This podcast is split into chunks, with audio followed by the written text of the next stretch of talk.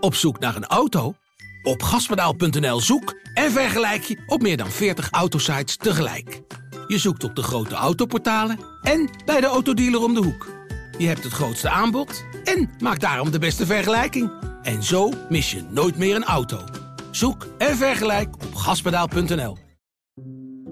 Hi, mijn naam is Corine Kolen en je luistert naar De Liefde van Nu. In de 18 jaar dat ik interview over de liefde heb ik die nog nooit zo zien veranderen als op dit moment. Grenzen tussen vriendschap en liefde zijn veel minder scherp. En ook de strikte verschillen wat betreft seksuele geaardheid en voorkeuren zijn aan het vervagen. In deze podcast interview ik telkens iemand die vertelt over hun zoektocht naar liefde en vriendschap. Dit is de liefde van nu.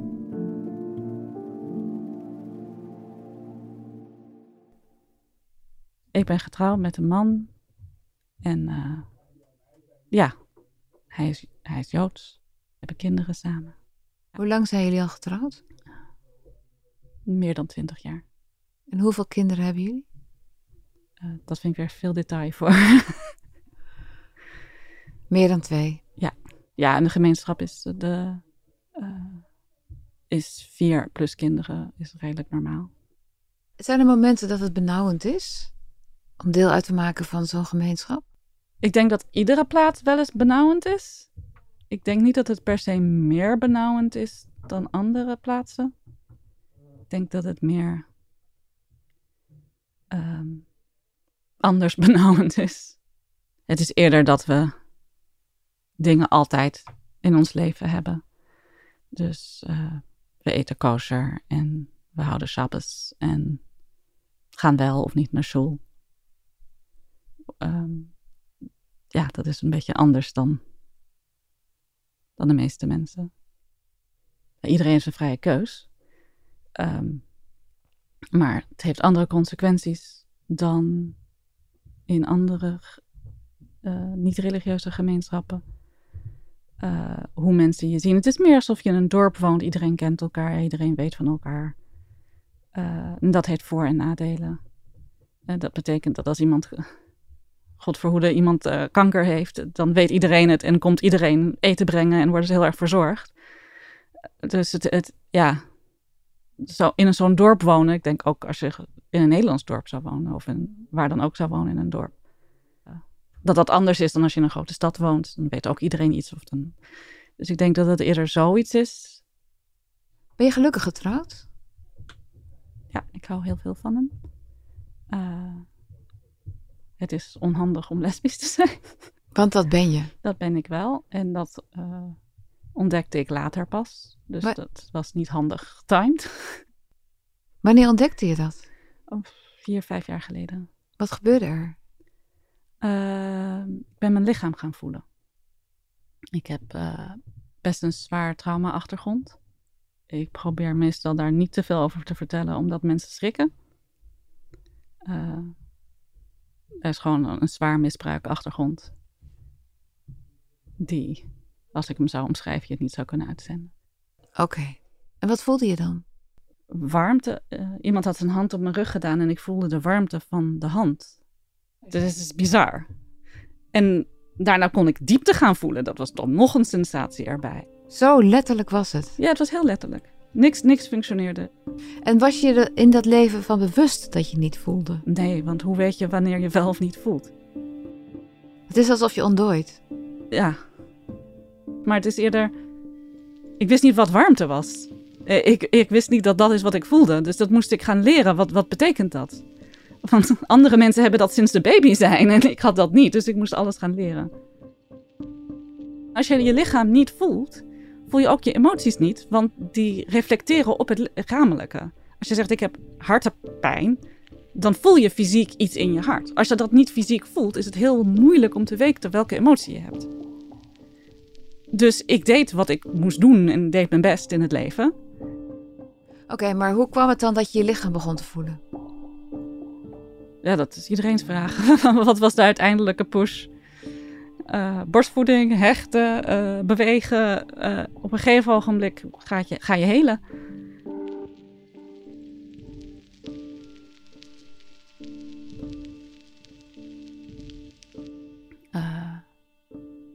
als ik glimlach, deze spieren kan ik goed gebruiken, maar deze nog niet.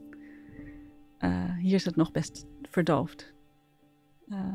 Nu, achteraf, herken ik het gevoel van waar het niet nog terug tot leven is als uh, een lokale verdoving. Dus als je naar de tandarts bent geweest en je lokale verdoving hebt gehad, je, voelt wel dat als iemand er tegenaan tikt, dat iemand er tegenaan tikt, maar het leeft niet. Ik werd verliefd één jaar daarna, toen het begon, op uh, mijn partner, die ik nu nog heb. Ik had geen idee. Ik had ook geen idee dat het verliefdheid was. Ik had geen... Is er iemand van in de gemeente, van binnen de gemeenschap? Nee, nee van buiten de gemeenschap. Uh, ik voor mijn gezondheid dans ik. En uh, we waren aan het dansen. En, uh, en dat klikte heel goed. En ik dacht van, oh, dit is echt iemand waar ik me prettig bij voel. En ik wist niet eens dat ze biseksueel was. Ja, ze is wat jonger dan ik. En waarom zou ze in vredesnaam verliefd worden op een orthodox-Joodse getrouwde vrouw van 40? wat gebeurde er tussen jullie? We praten heel veel, we stopten niet met praten en we dansten veel en dat deden we zo door elkaar heen. En na een aantal maanden hadden we een afspraak gemaakt bij haar in de buurt. Er was een activiteit bij haar in de buurt. zou ik bij haar komen eten. En, uh, en toen merkte ik dat ze gewoon heel, steeds wel heel erg dicht bij mijn mond kwam. Ik dacht, volgens mij wil ze me kussen. dus ik zat zo een beetje zo echt afstandelijk daarnaar te kijken van wat gebeurt hier. En toen, uh, toen zei ze, ja, volgens mij wil ik je kussen denkende, als ik het uitspreek, dan zegt ze nee en dan, dan is het over, weet je. Maar ik had iets van, nou probeer maar. en toen kuste ze me.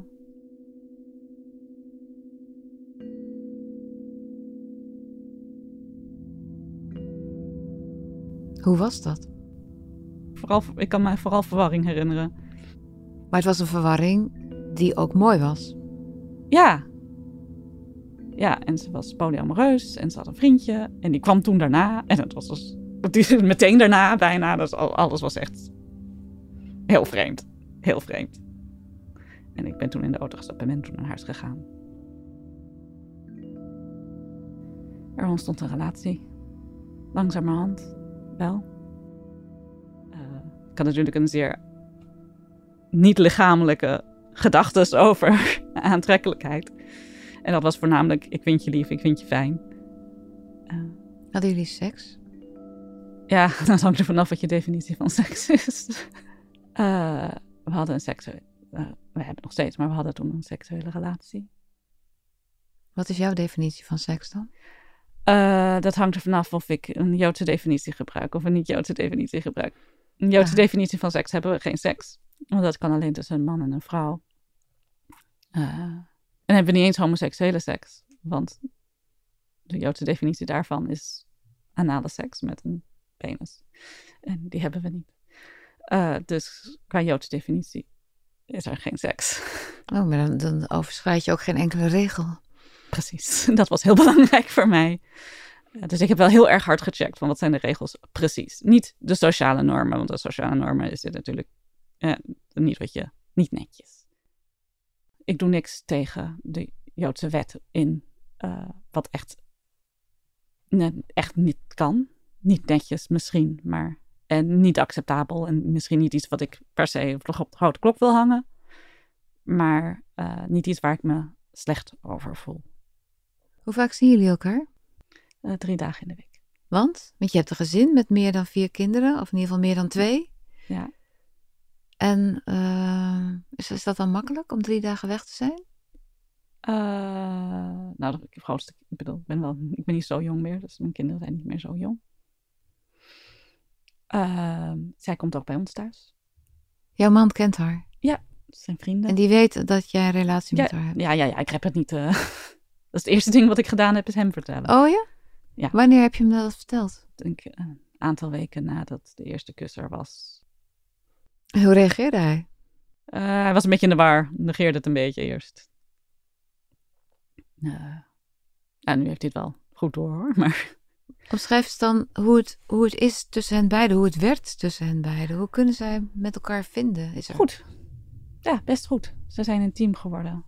In welke zin? Uh, nou ja, als ik heel erg uh, traumaproblemen heb, dan, dan zijn ze er wel samen voor me ook. Want die traumaproblemen spelen eens in de zoveel tijd weer heel heftig op. Ja. We hebben DIS. Mm -hmm. DIS? Dissociatieve identiteitsstoornis. Oh, dat bedoel je. Ja, ja, ja. Je hebt een meervoudige uh, dus, persoonlijkheidsstoornis. Dat zo heet het niet meer. Uh, dat heb jij? Ja. Zij ook? Nee. Oh, oké, okay, ja.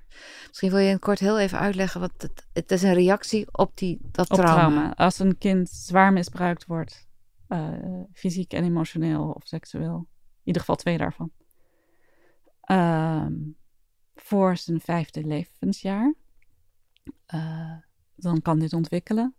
Uh, een persoon maakt een ik-identiteit rond, rond zijn vijfde. Dus uh, dan denk je van ja, ik heb altijd mezelf als ik gezien, maar wanneer je twee bent, heb je geen flauw benul wat ik betekent precies. Dan besta je. En dat ga je pas echt kristalliseren rond je vijfde. En uh, als er dus voor die kristallisatiemoment veel trauma is, dan kan je dat proces meerdere keren doen. En dan heb je dus meer dan één ik. Hoeveel x heb jij dan? in ieder geval 15. Is dat. Uh... Ja, ik vind het heel moeilijk om daar een voorstelling van te maken. Stel je voor dat je auto aan het rijden bent. Ja. Dat je gewoon een gezin hebt in een busje. En uh, jij gewoon jij bent. Ja. En af en toe ben je passagier en af en toe ben je autorijder. En, de, en dat, dat busje is dan het lichaam. Ja. Maar het, ge, maar het gezin is er altijd. Maar het gezin is er altijd. En iedereen heeft een andere rijstijl. En hoe vaak verwisselt zich dat dan per dag of zo? Ja, dat is dus heel erg afhankelijk. Als het alles heel rustig is en goed is, dan wisselen we omdat het goed en rustig is en delen ruimte kunnen krijgen om te helen en, en om connecties te maken en om een leven te hebben. Mm -hmm. Maar als alles heel stressvol is, dan gaan we in overlevingsstand. Ja. Uh, en, en dan, dan, komt de ik, misschien zeg ik het verkeerd, maar dan komt de ik die het best tegen die stress bestand is, Precies, komt naar voren. degene die het beste dat, dat aan kan, komt dan naar voren. En ik, degene die met je praat, is degene die de sociale dingen doet. Ja. Uh, dus dat is heel regelmatig. Ja. ik. En dat is dus iets wat je echt in de hand hebt. Je, jullie kunnen kiezen wie er op dat moment naar buiten komt. Als het niet een triggersituatie is, kunnen wij kiezen wie er naar buiten komt. Ah. Als er een triggersituatie is, dan komt meestal de persoon die daarmee te maken heeft naar buiten. Dus we zijn best wel anders van elkaar. Dus dat is. Uh... Ja, we verdwijnen niet als bestaan als de ander buiten is. Ja, ja, precies. Het, ze, ze zijn er gewoon. We, we, blijven bestaan, ja. Denk je dat het ooit nog echt hield? Ik heb ooit professionele hulp gekregen in de jaren negentig. Maar dat was toen heel erg in de kinderschoenen en bijna niemand wist iets. En toen hadden ze iets van, oké, okay, klaar. Uh, en iedere keer als je ergens heen gaat naar een traumacentrum, zegt ze: Ja, nee, dit, dat is te zwaar, dit is te zwaar, dit is te zwaar. En wat je dan dus krijgt, is geen hulp. Ik heb ze nog niet gezien, mensen met ons hoeveelheid trauma die heel geworden zijn. Maar je man weet wel dat dit aan de hand is. Ja, ja, ja. En uh, hij had ook wel een relatie met een aantal van ons, maar die aantal van ons waar hij een relatie mee had, die zijn geïntegreerd in Sarah. Dus. Hmm. Uh, Efraim is, vindt dat best lastig om daar heeft altijd lastig gevonden om daar goed mee om te gaan. Met die trauma. Ja, hij weet gewoon niet precies wat hij ermee aan moet. Dus dan, dan zorgt hij voor de kinderen en dan geeft hij me een kopje thee. En in hoeverre merkt de buitenwereld dat? In hoeverre merkt Joyce dat? Oh, Joyce merkt dat. Die heeft gewoon een relatie met ons allemaal. Uh, dat laten we ook haar zien. Dus zij, zij heeft echt, en ik ben wel heel blij dat ze polyamoreus is, heeft echt een relatie met iedereen op een andere manier. En we hebben verschillende leeftijden, verschillende seksen, verschillende alles. Kun je dat uitleggen met, aan de hand van een heel concreet voorbeeld? Nou ja, ze heeft een relatie met mij en ze heeft een relatie met Sam. Sam is een van ons. Uh, en die zijn andere soorten relaties. Sam is een van jullie. Oh, jullie hebben ook andere namen. ja. Oké. Okay. Anders is het heel handig, onhandig om dingen uit elkaar te houden. Oké. Okay. Dus hij heeft een relatie met jou. Maar ook een relatie met Sam. Ook met, gewoon met iedereen. En hoe ziet haar relatie met Sam er dan anders uit dan die met Sarah? Sam is veel meer butch en uh, veel directer dan ik. Ik ben meer vrouwelijk en giechelig en zachter. Maar kan het dan ook gebeuren dat als, je de, als zij hier zit en jij komt binnen, dat zij meteen ziet, ah, Sam komt binnen nu. Ja, ja, nee, ze ziet het al, bijna En dat je een seconde daarvoor, misschien toen je voordat je koffie ging halen, nog Sarah was. Kan dat? Ja, dat kan. Maar dat weet ze. En dat, daar reageert zij dan ook? Dan, dan reageert ze ook ze anders voelt het op zelfs, Ja, nee, ze voelt het ook zelfs als we ons gezicht van haar weggedraaid hebben. Dan merkt ze zelfs verschil. Wie zijn er nog meer? Uh, de enige echte jongen die we momenteel hebben is Dylan. Dus je hebt Dylan, je hebt Sarah. We hebben uh, Emma. Emma. Er zijn best wel veel zeer getraumatiseerde klein, kleine meisjes, zo tussen de acht en de drie. Die hebben uiteraard geen seksuele relatie met Joyce. Maar die komen wel naar buiten. Maar die, die krijgen wel knuffels en die praten wel met haar. En ze heeft er geen last van? Dus ze is er blij mee. Ze heeft een ander soort relatie en heeft dus andere kanten van zichzelf die naar buiten getrokken worden in de verschillende relaties. Dat maakt deze relaties echt heel bijzonder. Uh, om mensen te vinden die. Uh, zo polyamoreus zijn. dat ze echt blij worden van het feit dat er meerdere zijn. En dat we, wij gezien worden als een kracht in plaats van als een probleem. Uh, en in mijn gezin is eigenlijk alleen maar ruimte voor Sarah. Uh, die voor iedereen zorgt. En die, die gewoon dat kant is eigenlijk alleen maar daar. En betekent dat dan ook dat Sam en de anderen daar niet naar buiten komen? Niet overdag meestal. En je man, is, is hij jaloers op deze vrouw? Op Joyce? Ik denk dat hij dat wel geweest is destijds. Heb je het erover gehad? Hij is niet heel erg van de gevoelens. Um, dus het kwam hem misschien ook wel goed uit dat jij geen gevoelens had. Ik denk dat er een reden was dat we samen waren. En ik denk wel dat hij zich soms incompetent voelt in deze situatie. Maakt hij jou verwijten? Nee, hij is vooral boos op. Uh, en dat zegt hij ook tegen de kinderen. Als, als ik heel erg getriggerd ben of dat er iets is wat ik niet kan doen, wat de kinderen hadden gewild dat ik kon doen. Of weet je, uh, als het niet goed met mij gaat. Uh, dan zegt hij van, dit, is, dit is niet jij die dit gedaan heeft als hij tegen mij praat. als jij jouw lichaam had gevoeld, dan was je niet met een man getrouwd.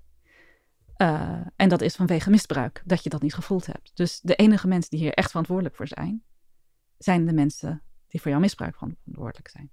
Dat zegt hij ook zo. Ja. Uh, dus ze hebben jou iets aangedaan en ze hebben mij iets aangedaan. Maar jij hebt je best gedaan in de situatie. En natuurlijk is hij soms niet blij en zegt hij soms iets per ongeluk. Maar dat is wel echt wat hij gelooft en denkt. Ik denk dat hij gelijk heeft. Ik, ik, ik zou nooit met een man zijn getrouwd als ik had geweten hoe ik me erover voelde. Maar ik had die keus niet. Ik wist niet. Mijn seksualiteit is besloten toen ik klein kind was. Door anderen. Dat is veel te vroeg. Dus die, die ruimte heb ik nooit gehad om dat zelf te besluiten. Is het niet een ontzettend wonder dat jij Joyce bent tegengekomen? De eerste vrouw die je ontmoette, eigenlijk. Uh, op deze manier, met wie je. Uh, bedoel, er zijn mensen die. We weten allemaal dat Tinder wordt helemaal. Weet je, er zitten zoveel mensen en die zijn jaren op zoek naar, naar iemand. En jij vindt gewoon zonder te zoeken, vind je Joyce. Ja, maar ik denk ook dat het een hele sterke band moet zijn voordat je door deze hele sociale verhaal heen komt. Ik denk dat het een bijzonder persoon moest zijn om, om hier doorheen te komen.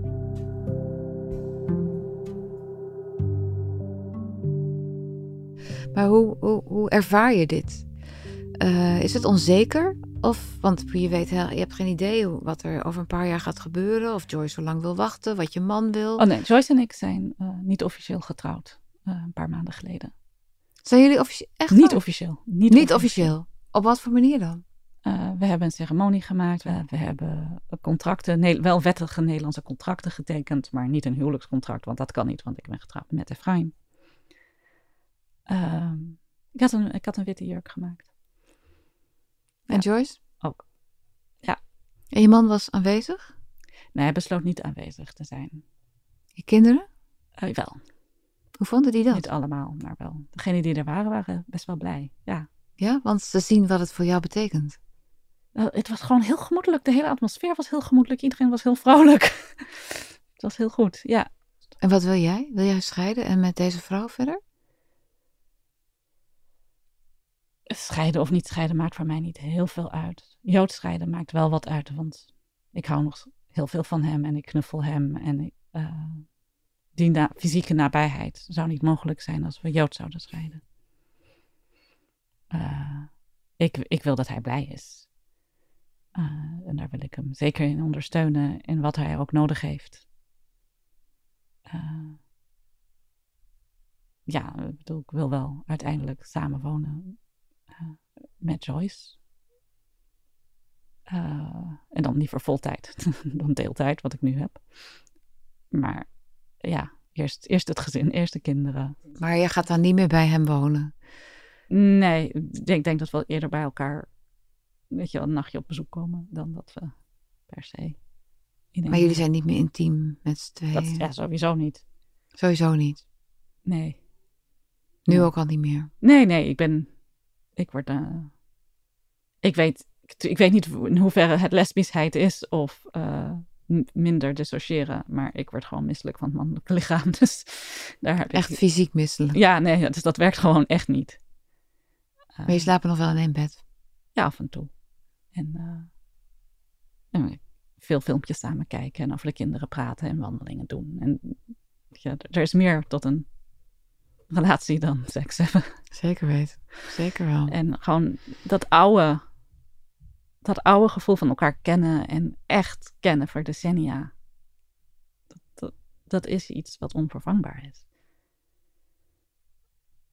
En hij is mijn enige familie. Ik bedoel, al mijn oude familie, gezien mijn familiesituatie van vroeger, die is er niet. Hoe lang duurt het nog voordat de jongste de deur uit is? Oh, zes jaar of zo. En wil Joyce dit ook? Samen? Ja, zeker. Wat heeft dit jou tot gebracht? Deze nieuwe verhouding, deze nieuwe liefde in je leven? Dit, het voelen, wat eigenlijk gelijk opgaat? Ja. Ik kan hechten. Mijn zoon zei tegen mij: Vroeger gaf je knuffels omdat je een goede moeder wilt zijn. En nu geef je echte knuffels. Wow. Ja. En hoe oud is die zoon? In de twintig. Is dat pijnlijk? Ik wou dat ik ze meer had kunnen geven. Ik had het niet gekund. Ik heb wel echt mijn best. Dat hij zag het ook. Dat is omdat ik een goede moeder wou zijn. En dat wou ik ook. En daar heb ik ook echt mijn best voor gedaan. Maar wat je niet hebt, kun je niet geven. En eh, dat heb ik meer. Over tien jaar Mhm. leef je met Joyce en jullie met z'n allen Ja, in een huis. Ja. Waar staat dat huis? Dat weten we nog niet. Daar zijn we nog mee bezig. Ik wil wel ergens wonen waar, waar we uit de kast mogen zijn. Oh ja, natuurlijk. Nee, ik wil echt wel ergens wonen waar we uit de kast kunnen zijn en eh, handjes kunnen vasthouden en een dagkus kunnen geven voor de deur. En nee, genoeg met in de kast zijn.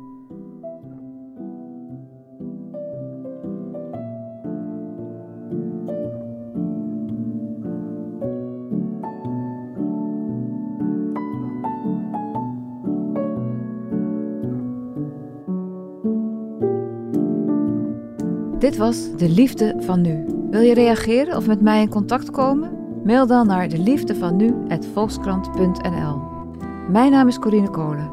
Ik maak deze podcast samen met Mona de Brouwer, tevens editor. Eindredactie en coördinatie is van Corinne van Duin en de begin- en eindmuziek is gemaakt door Juriaan de Groot. Dank je voor het luisteren.